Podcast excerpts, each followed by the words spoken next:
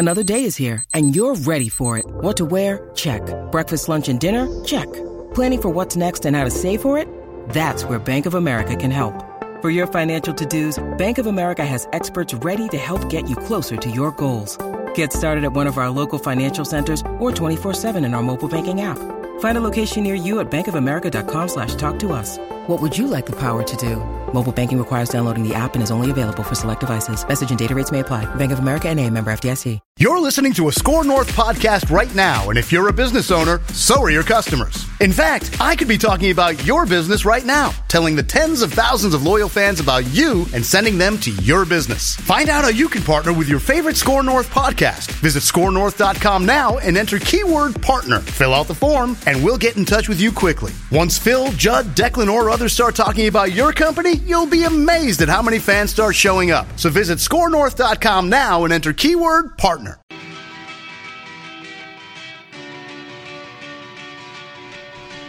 Hello, welcome to another episode of Matt and Judd's Hockey Adventure, and uh, we are continuing to make our way down the final stretch of the season toward the playoffs, and once again talking about a slide. Now, the Wild got a win before our last podcast, so we were saying it's all set, we're okay, they're back in good shape, and just head on into the playoffs feeling good. But since then, Judd, over the last week, it has been more of the same of the Minnesota Wild struggling over this final stanza of the season. It actually got worse because so they beat the Sharks um, a week ago, and Boudreau was asked after that game, "Do you feel good now?" And he said, very wisely, "Let's see two of these or three of these in a row." They come back on Thursday and start a stretch of games against non-playoff teams. They lose to the Flyers on Thursday at home in what is a lifeless effort. They come back on Saturday against a Vancouver team that's just god awful, right? They lose that game in in what I thought was if any of these games during the streak have been reminiscent of the yo type losses, which is what the hell are you doing out there? It was that game. Boudreau melts down, and so that that leads us into another non uh, playoff team, Detroit on Sunday. They lose in overtime, but at least in that loss, they looked halfway decent. So now we are left with a with a thread with nine games left of well, you looked really really bad again. You seem to at least care against Detroit. And so the question now comes back to: Is this team about to, to turn a corner in a good way, Coller, or are we going to go back and see them regress once again? Well, up until now, I have had almost no concerns. I've said You've been very calm. Yes, very calm and said, look, none of this really matters. It doesn't matter if you win the Central because no team that's won the Stanley Cup since they changed the playoff format has even won their division, which says a lot about the playoff format, says a lot about the league, but that's the truth. So who cares if they end up getting past Chicago or not? There was the one year where Chicago everyone said, "Oh, they're they're falling off. They're not what they used to be. Look where they are in the standings in the regular season." And yet, when it came playoff time, they stepped up and won. So I, also thought this regression is natural for a team that was shooting so high of a percentage. Mikko Koivu comes to mind first, double his usual shooting percentage Sure. over the last few years. And Mikael Granlund, too, playing a different game than he had played before, being on the wing, but still. Over the last couple of years compared to now, a much higher shooting percentage. So some of these were going to come back to life, and I still believe in that. But there are two things that now I would say I'm a little concerned about. And they sort of tie together. The first one is with Bruce Boudreau. And if he is starting to get as angry as he looks when his head is uh, turning beet red after games. There are different shades of Bruce Red. yeah, there are. Especially when you press him so hard with your tough questions. Oh yeah, I really go for the jugular. What was your question that, that got him going? Oh, a- after the uh, the loss to the Canucks, I simply asked, "What's next?" Because you've tried all, all these different things. Because they lost to uh, the Flyers on Thursday, and so on Friday that they were scheduled to practice, and he decided, "I'm going to instead have them watch a game from December and the Flyers game back to back, and show them what, what they were doing right and then wrong." And then he, he had a very brief, I think, optional skate on Friday. So I basically said, "What do you do next? Do you now ha- have them them practice hard?" And indeed, he said at the end of that press conference, "I can tell you what, being Mr. Nice Guy, not working. They'll practice hard from now on." And that's exactly what my concern is because this is a team that has had a really tough final stretch in terms of schedule wise. And if you don't believe in any of this stuff when it comes to the health of your team, I will point out that over the last five, six years, the two healthiest teams in the NHL have been Chicago and LA, and they've got most of the Stanley Cups. It's just, it's a direct correlation between how healthy you are and whether you succeed or fail. And I would also carry that over to say it's also how rested you are and what your schedule looks like. This has been an incredibly difficult and jam packed schedule. And I don't want to see Bruce Boudreau overreact to some lifeless efforts here in games that don't matter. And we know this. The statistics will show you this. If you're in the third period of a game where you're up pretty pretty well up, you're going to get outplayed 100% of the time in the NHL. And every coach will say, No, I tell them to keep playing hard. Right, but it's just human nature to take a little bit off when you're all set. And so they're in the playoffs already. They've known they were going to be in the playoffs for a long time. So uh, the culmination of these factors being worn down, being overworked over this last stretch, also probably taking the foot off the gas pedal a little bit, knowing where they are, and then some other things that they couldn't help, like the mumps right, yeah. that, that we've brought up. But it concerns me if Bruce Boudreau is taking this so personally and seriously that he's going to now work them harder because that is not what they need. I think what he doesn't like, and and where I agree with with at least his frustration, is this: he sees a team, and this goes. This has been a problem for years now. Here, he sees a team that has nobody in that room who can who can lead basically. And so when they start to go into slides it's this woe is me. You know we're tired. We're blah. Everybody's tired. Now now we, we could certainly get into a conversation about certain guys and, and their use because i think that there is merit there but i think his frustration goes to being he was basically told i'm sure when he took this job what this team was all about mm. and then I think he sort of saw it in in November, and they struggled a little bit at times, and I mean a little bit, and then they got hot, and they played so well for so long, and if they had had uh, Coller, if they had had a bad week, bad week and a half, you know what that that's a slump. I think what bothers him is he has basically seen a bad month, and you've seen some games you've seen some games where they played stupid hockey. Now, that's not to be confused with with the, the, Chicago games, where I think they played pretty well. I mean, Dubnyk gives, gives up two bad goals in that loss at Chicago, but they came back and outplayed them, outshot them. You lost. Okay, that's fine. But I'm telling you, where I think the frustration boiled over definitely was home games, Philadelphia and the Canucks back to back, two two teams. I mean, in the Canucks case, you're talking about a bad team, and they basic they essentially no showed those games. So I think Boudreau's frustration is wrapped up in in the performance by this team. What I think is intriguing and, and where this gets to be a very nuanced discussion, though, is it's a lot of individual parts. I mean, we could lump this whole thing together, and there's there's frustration there, but this also is is a lot of individual parts of of veteran players, players who used to be young who aren't now. I mean, Charlie Coyle. I'm sorry, Charlie Coyle is no longer young. Charlie Coyle's been in this league long enough where he should be far more productive. But I think it's all the pieces to the puzzle that, that are frustrating uh, Bruce because when he looks at this whole thing, I think he begins to see, okay, I am now seeing and identifying what people talked about previously. And that's the problem.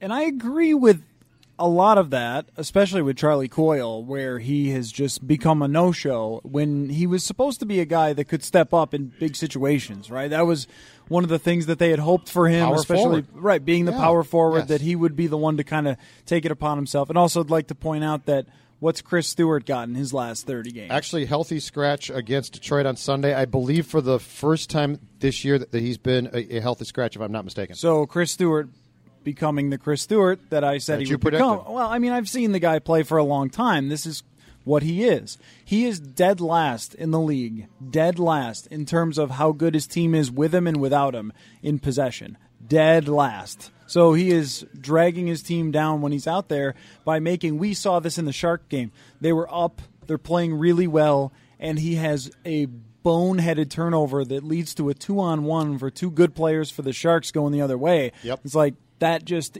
cannot happen. Makes a dumb pass. You yes. cannot be a risky player when you're a fourth liner, and that's kind of what you're getting into. But every one of these guys, they all have their certain flaws that we've seen, Yeah. and when they all kind of click in at the same time, they kind of exacerbate each other's. But that's flaws. what's weird about it. They th- this team has this tendency Mm-hmm. of exactly that.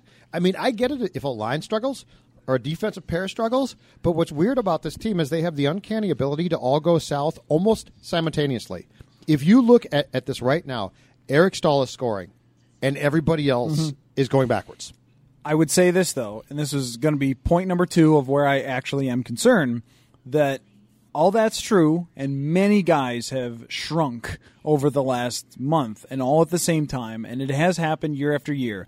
But a few times along the way, if you get a big performance, if you get a couple of saves, you are winning two to one games. And every game was not five to one for the Wild early in the season when they were on winning streaks now and then they would have to win kind of an ugly one. They would have to win one where they weren't perfect, where they made mistakes, but Devan Dubnyk bailed them out. He was unbelievable. Through his first, I ran this through his first 38 games, which was the first, uh, I think, three months of the season. He had a 936 save percentage. Vezina and Hart contender. No question, He- especially early in the season when they did have some struggles, and we did see them sputter a little bit. He got them through that and, and kept them at the top of the Central.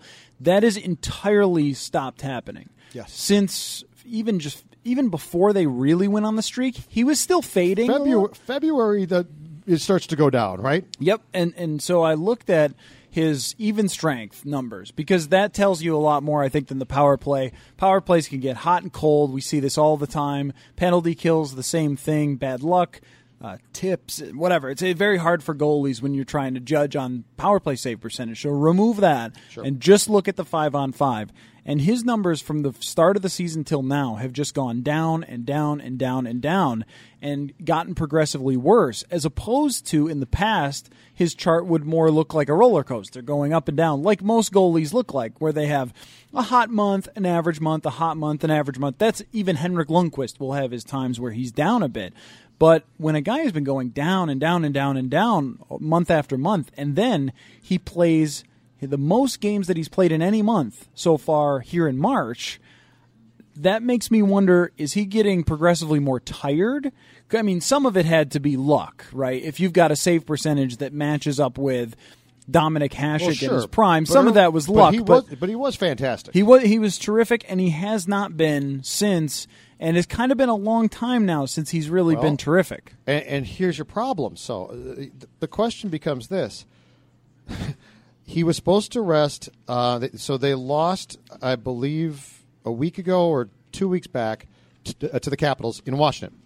They then play Carolina. The plan is to rest Dubnyk and start Kuemper. But because they're on a slide and just lost, and because Dubnyk's not playing fantastic, Boudreau decides, no, I'm going to start Dubnyk. Uh, fast forward, then the they play. Dubnyk starts against the Rangers on a Saturday night here. They lose again, four three, I believe. And so Kuemper is supposed to start the second game back to back against the Jets. Makes perfect sense. Once again, Boudreau says to himself, "Well, we're struggling, and he's not playing great." Starts Dubnyk. So the one thing about coaching that I do wonder about is is this wise because you're struggling and and Dubnyk's not playing great, but you're also the fact is your forwards aren't playing well, your defense is, is not. Does it make sense to keep playing him at that point, or are you do, are you doing yourself a playoff disservice because he's not playing well and he does he does look tired? the The problem here is this is also the issue when you have a backup goaltender who the head coach does not trust at all. I mean, at all. He is he looks at Kuemper and thinks to himself, "That's a complete waste." Have they done themselves a disservice by not at least ha- having a backup goaltender who, when you're going to play him, you say, "You know what? He's going to play well enough that I'm still going to start him." And I was looking at the numbers on this too, and Darcy Kuemper gives them a quality start, which just one that gives you a chance to win, like a 915 save percentage, which Okay. is league average. It's not above or below. It's just like, did he give you Just a backup goaltender, Right. yeah. Did he give you an okay save percentage? Uh-huh. He's done that less than 40% of the time. Now, the best goalies in the league do it about 60 to 70% of the time. So you can't even every other game, if you're Darcy Kuemper, give your team a chance to win. That's pretty sad. And I had suggested one other move other than Martin Hanzal, which we're going to get to. Uh, I had suggested that the Wild try to find a better backup goaltender at the trade deadline. It seems like a silly thing to do. Like, why would you want a different backup goaltender? The guy's going to play five or Right, six games. but if it's somebody who's got a history and is reliable, then you can rest your starter down the stretch and not lose a whole lot. And in this case, not having trust in Darcy Kuemper has caused Boudreau to go back to Devan Dubnyk, which I think is a serious mistake. Dubnyk has played the most games of anyone in the NHL over the last two years. Yep. That's with a guy who never did that before. For the first three, four, or five years of his career, he was not an every game 60 start a year starter.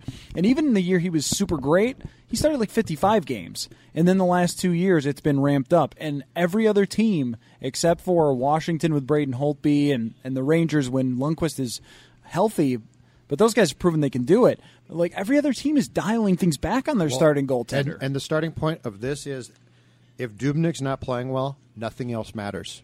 W- When you start the playoffs, if if your goal scoring comes around and your goaltender's not playing well, it doesn't matter. So so w- we can fixate on the four lines, we can fixate on defense, but if Dubnyk's not making saves where where he can win you a game or two per playoff series, you're going home, right? Is there anything in Boudreau's past that you've seen too uh, that that would indicate, for as good a coach as he's been, that there's a bit of uh, Dusty Baker with, with pitchers there too? Be- because I do think, especially veteran head coaches in, in hockey, I do think the one thing that they can struggle with is goaltending because they don't understand them, they don't get it, and ultimately they say, win me games. But I don't think that they necessarily know how how the sausage is made. Is there an, anything with his past coaching history that leads you down a path to say if there's a weakness here coaching wise, it's understanding and and kn- knowing goaltending? It was a couple of years ago with Anaheim where they played three different goalies in two playoff series. I think it was Frederik Andersen, Jonas Hiller, and John Gibson. Yeah, you're right. I remember and that. they put in Gibson for a game seven, and he's maybe 19 or 20 years old at the time. He which was a hot prospect, right? Right. For goaltenders is I mean that's really super young. For regular players, for Connor McDavid it's fine, but for goaltenders, they don't hit their prime until like 27. Many of them don't even debut until like 24, or 25 years old. Mm-hmm. So to be playing him with that kind of pressure at that point was probably a big mistake. And it seemed like he struggled with that in Washington too. There was Jose Theodore and there was Michal Neuvirth and it's not that it's not that you can't um, change goalies in a playoff series. We saw Chicago do it uh, against Nashville when the And it worked out perfect. it- right, Crawford Dar- came back and right, played great against Darling came in and Yeah. he filled in just fine. So it, I mean, it happens now and then where you start somebody else, and we even saw Pittsburgh get away with it last year, starting Marc Andre Fleury, which probably allowed Matt Murray to kind of catch his breath and come back in and play better. And, and I think that I mean, that's the biggest thing, too. I mean, you think about it with Matt Murray in that situation, he had never played that many games at that point. Mm-hmm. And now you've asked Devan Dubnyk over the last two years to play way more games than he's ever played before. And you're, instead of resting him when he's struggling, you're pushing him harder because you can't trust your backup, but also because you think, oh, he needs to work himself That's out what I was going to say. I think that's a perception. I think the old school ho- hockey coach says more shots the better because my guy's going to start to, to get hot. I think the reality, if you prob- probably do a statistical analysis of this, the reality is if you give him a break, it helps him because it gets a breath there and some confidence. Didn't um, I, I heard a story a couple days ago? Didn't the Blues that this year send send their goaltender home for like a week? Allen, hmm. I think he was playing just awful, and they finally either said go home or something. And at first, it seems like whoa, that's a drastic move, but but it helps. He's playing great right now. there's a been, been studies about backups and how often they play and uh, playing guys on every other day and the effect that it has on starters. And it's almost across the board every study that's ever been done finds more rest equals better performance for starters. I mean there's a curve on that. Like you don't Well, want to sure. you don't want to start him 15 games a year but if if you're giving him proper rest goalies in general are much better not having to play back to backs and things like that. So when i saw Dubnyk being put in for a back to back, it's like, okay, at this point in the season, when you've got the most compressed schedule, this is probably hurting him. And that's you can almost track it. The schedule has gotten more compressed, games closer together, and all of a sudden the goalie is performing worse and worse and worse and worse. Yep. And you think about the minute details that go into whether you have a 930 or a 910 save percentage and how small those differences are between winning a seven game series and losing one.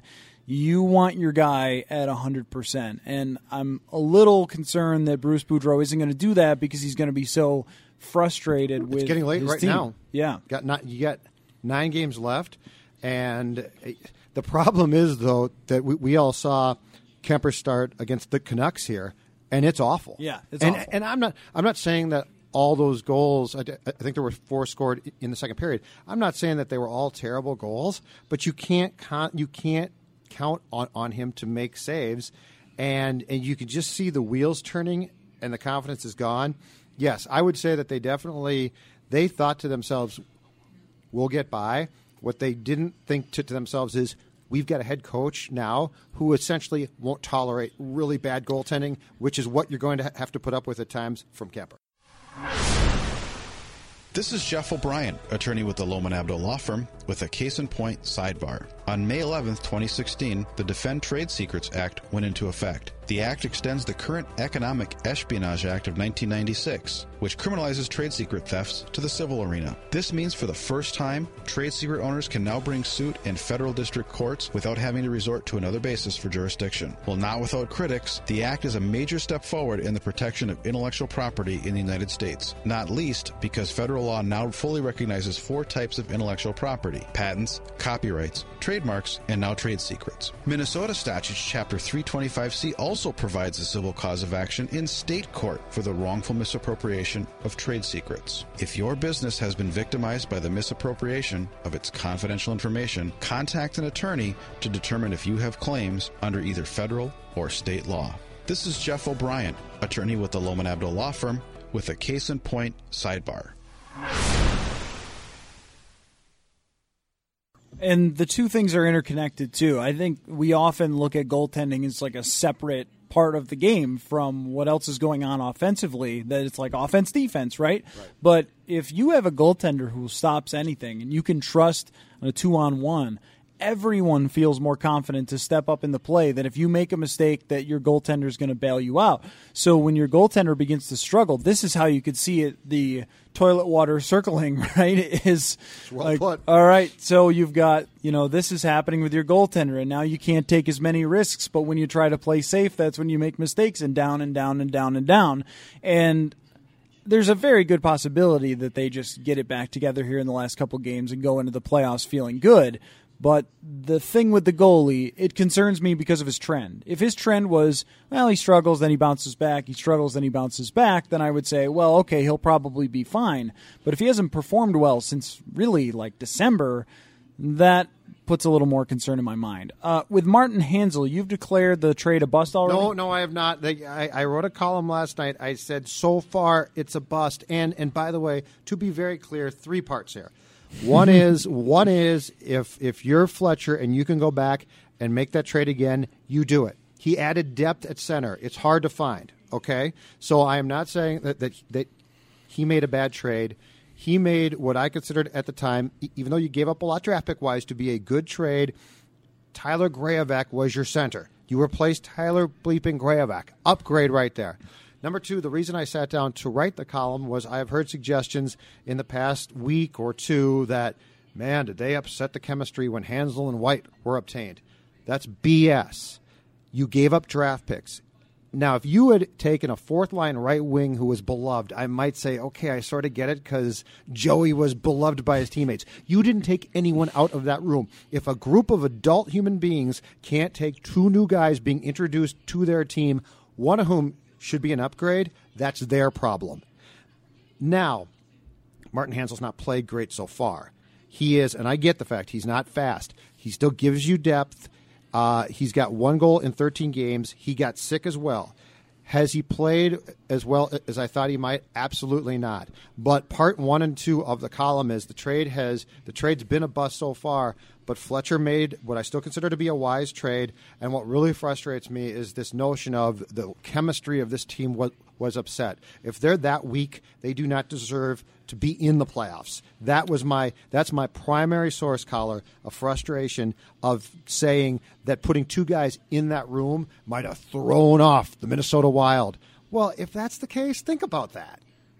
Think about how weak that is. There's also something else to it too with Martin Hanzal that when you give up a first round pick, I think the you know expectation is that he's going to come in and be an immediate game changer that while we are going to have just this big upgrade he's got 7 points. He's only got one goal but he's got 7 points in 13 games. Well that's more than Tyler Graovac had the whole Yeah, season it- and he's got a- that in 13 games. That was an upgrade. so he can produce depth scoring for you. It's just that other players have not held up their end of the bargain. I if might- if he was doing this, if he had seven points in thirteen games and everybody else was still hot, you'd be like, "What a trade! He's done exactly what we wanted him to do, providing might- this depth." I might be tempted uh, just because of th- this guy actually, when, when his responsibility and confidence g- goes up, is better. I might be tempted to flip flop Haula and Hanzal. H- Haula got demoted to, to a fourth line. Eric is one of these sort of weird players where where when he's asked to do a very specific thing or to play, he's pretty good. But you can see the Dauber get down really quick. Uh, I don't think it would be that that big of a deal for a few games at least to flop them. Um, but that being said, once again, when they made that trade, it was a good trade. And I still think that the trade was a smart trade. It has not paid off so far. It was also made for the playoffs. My concern is what, what we've seen so far, not just from Hanzal, but this entire team, is a team that, unless they can get things turned around here pretty quickly, does look ill prepared for any type of playoff run. on your point about Erik Haula, this is another concern when you trade a first round pick. Even though Bruce Boudreau would probably tell you 100 times out of 100, no way. We just play the best guys that fit in the best places. And Hanzal, they need to play him with different guys in different spots to see how it works out to get a sample size on that. But when it was Parise and Pominville and Haula on the third line, it was a great line. We talked about that several times, yes. Speed in the middle, the two older guys who win puck battles on the side, especially Parise winning puck battles. Pominville puts a lot of shots on net. Smart player. You, it's a great combination, and I wouldn't want to break that up because it has enough speed in the middle to be difficult for other third lines, but also enough scoring ability on the third uh, on the wing to also be very tough on most uh, depth lines for any team. And Hanzal, as a fourth line center, can beat almost every fourth line center in the league. But if you think about it, Pittsburgh ran out Matt Cullen. He scored 32 points from the fourth line center last year. That's what you need to do to go deep in the And fourth playoffs. You lines need are to have fine. that guy. Fourth lines are fine. Now. Right, right. I, I think the perception bruising- is the the old school. Well, the fourth line's a bunch of guys that suck. No, Right. That's not true now. Right. If you're going to win in the playoffs, ideally, you go four deep, and they're all good. So that's what Hanzal should be. He should be the fourth line center, in my opinion. And then you have good players on every line, and he can get really advantageous matchups because if he Sure. is facing most fourth line centers, he's going to be better than them. and they look slow right now. If you consider if you consider the, the conversations that, that that we had a couple months back, I think one of the key parts of those conversations was look how fast this team looks, mm-hmm. and look how they move. And now, I mean, there there was a time when they were playing their best Coller where I thought that that that they looked a little bit like the Spurs do in basketball, which is the puck movement was fantastic. They looked fast. If you look at, at how they come in the zone now, for instance, or go through neutral, it looks entirely different. It looks slow, plotting. In, a game against the Flyers last week, there were at least two occasions, and Granlund did, did this once, and he's a smart player, where they iced the puck simply because they basically didn't look up. Mm-hmm. Like they'd get near center and dump it, and it's icing. And it's and you say to yourself, a month and a half ago, that never happened. Right. That was always an entry, and it's just and, and it's small stuff. I mean, it's very very small, but it, it adds up. It, it's like the Stewart pass. I mean, Stewart makes this stupid pass, and instead of a scoring chance in the San Jose end, it goes back on a two on one. Well, yeah, that's a small thing, but ultimately a big deal. Yep, and I think all of that is a product of them being worn down. And so we'll see. But all uh, teams how- are tired, though. I yeah, mean, I- I- well, I think that's no, such but a- all teams are not as tired. I mean, think about the small differences The between Dubnyk thing, I agree. but, by the way. But even just the schedule, like the small differences that happen between one team to the next in a salary cap era, the amount of talent is so close among these good teams that even if you have a Flyers team with a lot of talent, I mean that's a that's a non-playoff team, but like use finger quotes. They've got Voracek and Oh, they've, they've got to Giroux. make the playoffs, They've yeah. got yeah, they've got they had Yeah. bad goaltending all year. If they had decent goaltending, they'd probably oh, and weren't in that division. It's a very Steve tough Mason, metro. yeah. They have, but they're, that's a good team. So okay, w- if they're more rested than you over a pretty long stretch of time, and your coach has been mad and running you into the ground, like that's going to be a pretty tough matchup. The I keep coming back to it. The Blackhawks had their had their bye a week after these guys did. And if you look at it, I believe the Blackhawks now they did have the advantage in very early March of an extended like four day break. But besides that, the schedules are al- almost match up as far as back to backs on weekends, and I think they played during the week every other day. And in both those cases, now the Blackhawks, for, for the most part, have played very well. Um, it's just that I get that they're tired. And, and on the goaltending conversation, I think that that's intriguing because I think that, that I would rest him. All of that being said, I just I feel like this this wild team is using too many excuses as a whole, as a whole. And at some point in time, you're going to be, I mean, you're going to go into the postseason tired.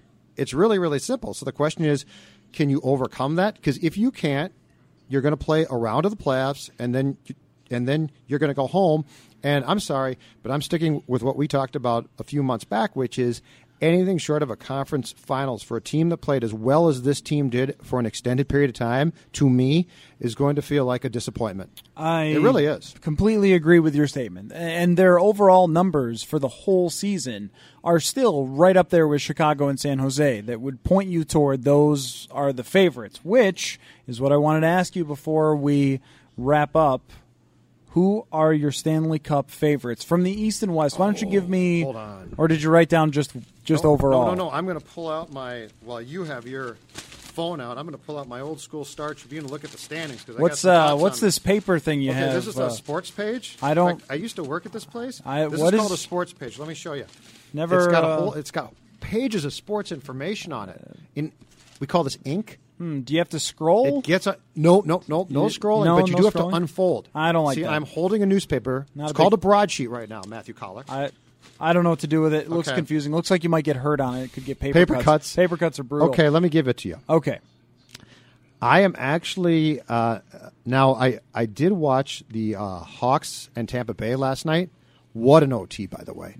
Hawks get up three or four to one. Tampa Bay, which is out of the playoff picture right now, but is really really playing well, comes back, ties it, and wins in a three on three OT that is fantastic. That's an aside. My predictions are this: Western Conference Finals team. I think underrated makes a run. Edmonton. Mm-hmm.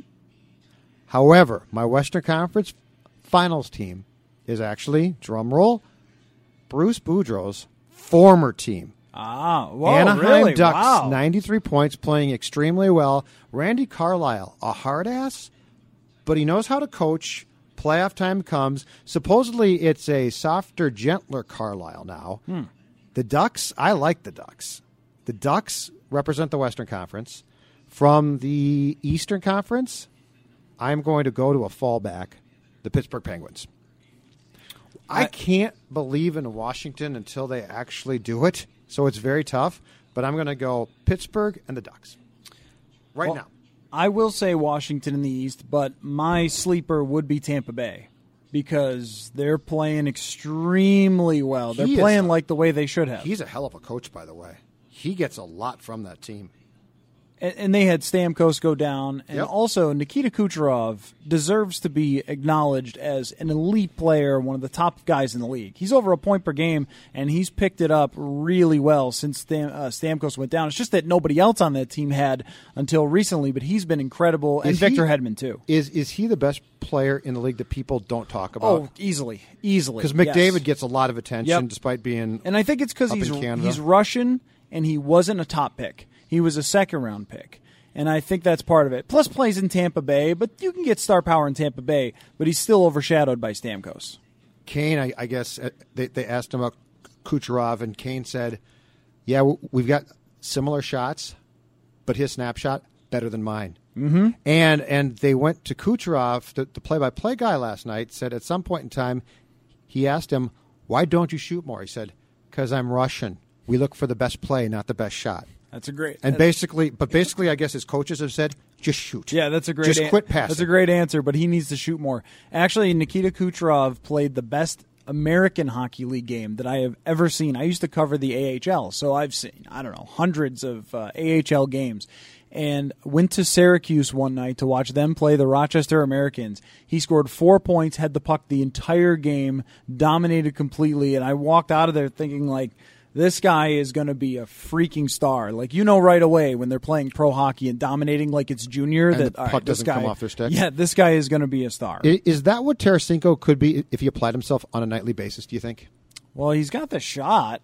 I mean, when I see Tarasenko apply himself, he's phenomenal. Mm-hmm. However, ha- having seen the series that they played, um, that, that the Wild beat him in the first round two years ago, he doesn't apply himself on a night by night basis. He's a really good player.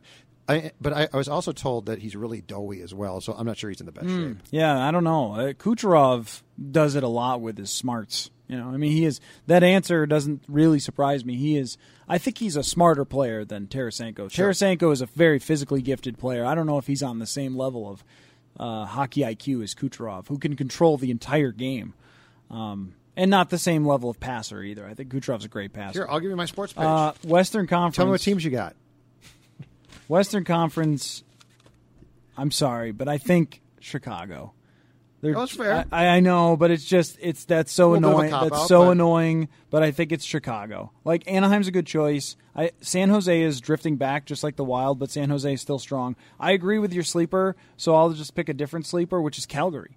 Calgary might have the second best defense in the league, maybe. And speaking Uh, of goaltending, Giordano and Dougie Elliott's Hamilton. playing well now. He's finally gotten he it was back bad together. to start, but he's playing well now. But you know, you look, you start to look down the standings a little bit and go, all right, what teams could surprise us? And the answer is almost all of them. Edmonton, Calgary, both good. Nashville's got some underlying numbers that are intriguing, and St. Louis is playing a lot better now. St. Louis has started to come along under Mike Yeo. So if you're Boudreau, uh, assuming that that the Wild maintains second place, they are uh, going into Tuesday night's game against Washington. They're six points up on the Preds.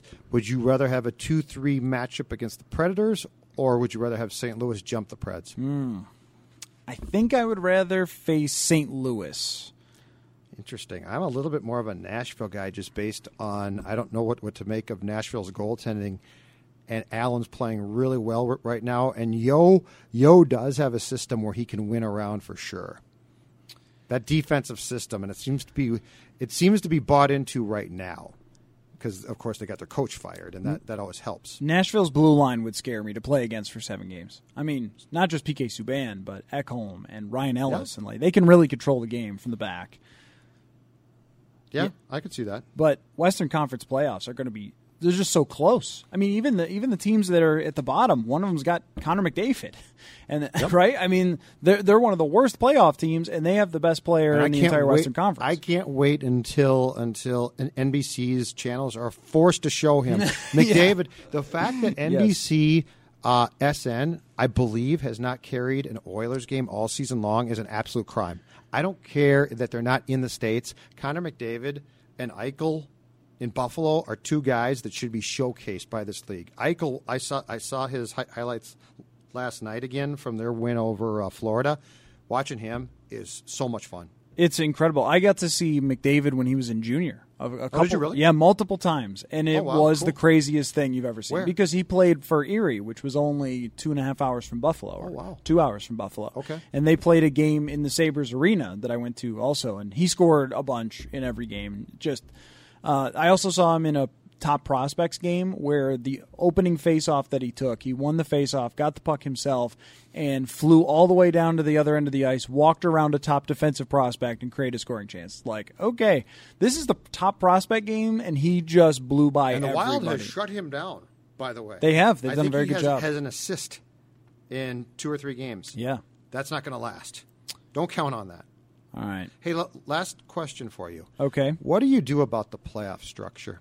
uh, because once Uh, put a bomb in it. Once and again- let it explode and burn to death. once again in the in in the Metropolitan Division It's a this joke. year, Washington, Columbus, and Pittsburgh. Uh, so as of right now, the two three would, would be the Jackets and Penguins. Basically, you're going to have a top team, a team that should be featured as the playoffs go on, bounced in the first round. What I don't understand is why the owners would be okay with this. If you own the Columbus Blue Jackets, you've got to be like, we've been bad for a super long time, and we really need the cash of uh, Did they not playoffs. think about this when they did this? I, I have no idea Because this happens every year now. because it's so common sense that an NHL official could come up with it that you should just have one play eight and two play. Se- I mean, how is this hard? It's the Well, simplest system in the whole world. They're trying to put a premium on the divisions and and the realignment, Matthew, I actually like. Like the the Wild used to be in with what was it? Edmonton and Calgary and Vancouver and it's like there's no rivalries there. So I like what they've done to the divisions, but the playoff system itself is nonsensical. You can't have these teams. You can't have these top teams getting bounced. If if I'm TV, I'm like, what are you doing? You're taking your conference finals and giving it to me in the first round, and then a team's bounced. It, it it's nonsense. It's gotta be It- it's- redone. Just put Soon. it in a spaceship and shoot it to the sun. It's the worst thing in the world. In sports, anyway. Lots of bad things. I was in gonna say it's not the worst thing in the world. I got, in I got other worse other for you. other than in the NCAA tournament when the ball goes out of bounds with a minute left and it takes them a month to figure out whose finger it went off of when we can all see it. That's pretty bad. oh, replaying uh, sports. You're in- getting to replaying yeah. sports. That's that might be worse. Offsides. Review it or not. reviews. Oh my gosh. Get rid of it or not. Worst. Offside reviews. Get rid of them or not. only the NHL can make these horrendous decisions when everyone has, I think, the one track mind what you were talking about with highlighting your stars better, Yep. seeing scoring go up by bringing power plays back into the game, not allowing stars to be mauled, really cracking down there. They, they've done a pretty decent job, but it's still not good enough. And that's what that's what fans want. They don't want to know if the guy's skate blade was a centimeter off the ice as he came in. That please. How many millions Freaking of NHL. goals have been scored previously through the years, or thousands and thousands of goals, I should say, have been scored that were offside too? That's all I can think of now when when we say was the guy doing this or doing that. All I can think of is there must have been seventy four illegal goals scored in forty seven. Yeah. There must have been all of these goals through the years scored. Yeah, uh, but who cares? And by the way, the rules- This is what this is what I've always thought though. With that, Yeah. who cares? Like, who cares if there were a bunch of illegal goals scored? They were goals. Like, who cares? Like, was anybody mad about it? Did like did the other side who it was scored on go? Well, I don't know. He was one inch offside, so man, I'm like, like that's the only reason he scored. I can understand on a breakaway where they completely miss it, but even the team who gets scored on goes, well, yeah, we've got a goalie and defenseman, and if he came in over the line and five to eight seconds later they finally scored, that's really on us. That's not on his skate blade being two inches off the ice. I didn't mind the, this system too much until was it the Blackhawks game when we had at the X some game we had a six and a half minute review, and I said to myself, "Okay, you can't have this. You can't ask people to sit there while you idiots get on cell phones and Mm. call central booking in freaking New York. we can't have this. That, that's that- my, that's another that's major, rant. major problem. I can't wait. Thanks, thanks for getting me excited for the playoffs, Judd. The horrendous uh, system. Oh, and the then system's awful. Instant replays nightly. Just redo it. It's not hard to redo. You're right. One versus eight. Other than that, a very sunny hockey adventure we went on. Oh yeah, it's really, really sunny with the wild completely going down the drain. All right, we'll uh, catch you next week on the Matt and Bye. Judd hockey adventure. The South Dakota Stories, Volume 3. It was my first time traveling alone. Packed my car with hiking boots, a camera, and my dog Randy. I don't know what I was searching for. Maybe it was something new, with adventure. Maybe it was the idea of vacation I would never expect, filled with wildlife, national parks, rivers. Whatever it was I set out to find, it was all there and more. Because there's so much South Dakota, so little time. Whether it's Baker's Simple Truth Turkey or mac and cheese with Murray's English Cheddar or pie made with fresh Cosmic Crisp apples. There are many dishes we look forward to sharing during the holidays, and Baker's has all the fresh ingredients you need to turn today's holidays into tomorrow's memories. Baker's, fresh for everyone. Get more ways to save at the Buy Five or More Save $1 each sale. Just buy five or more participating items and save a dollar each with card. Baker's, fresh for everyone.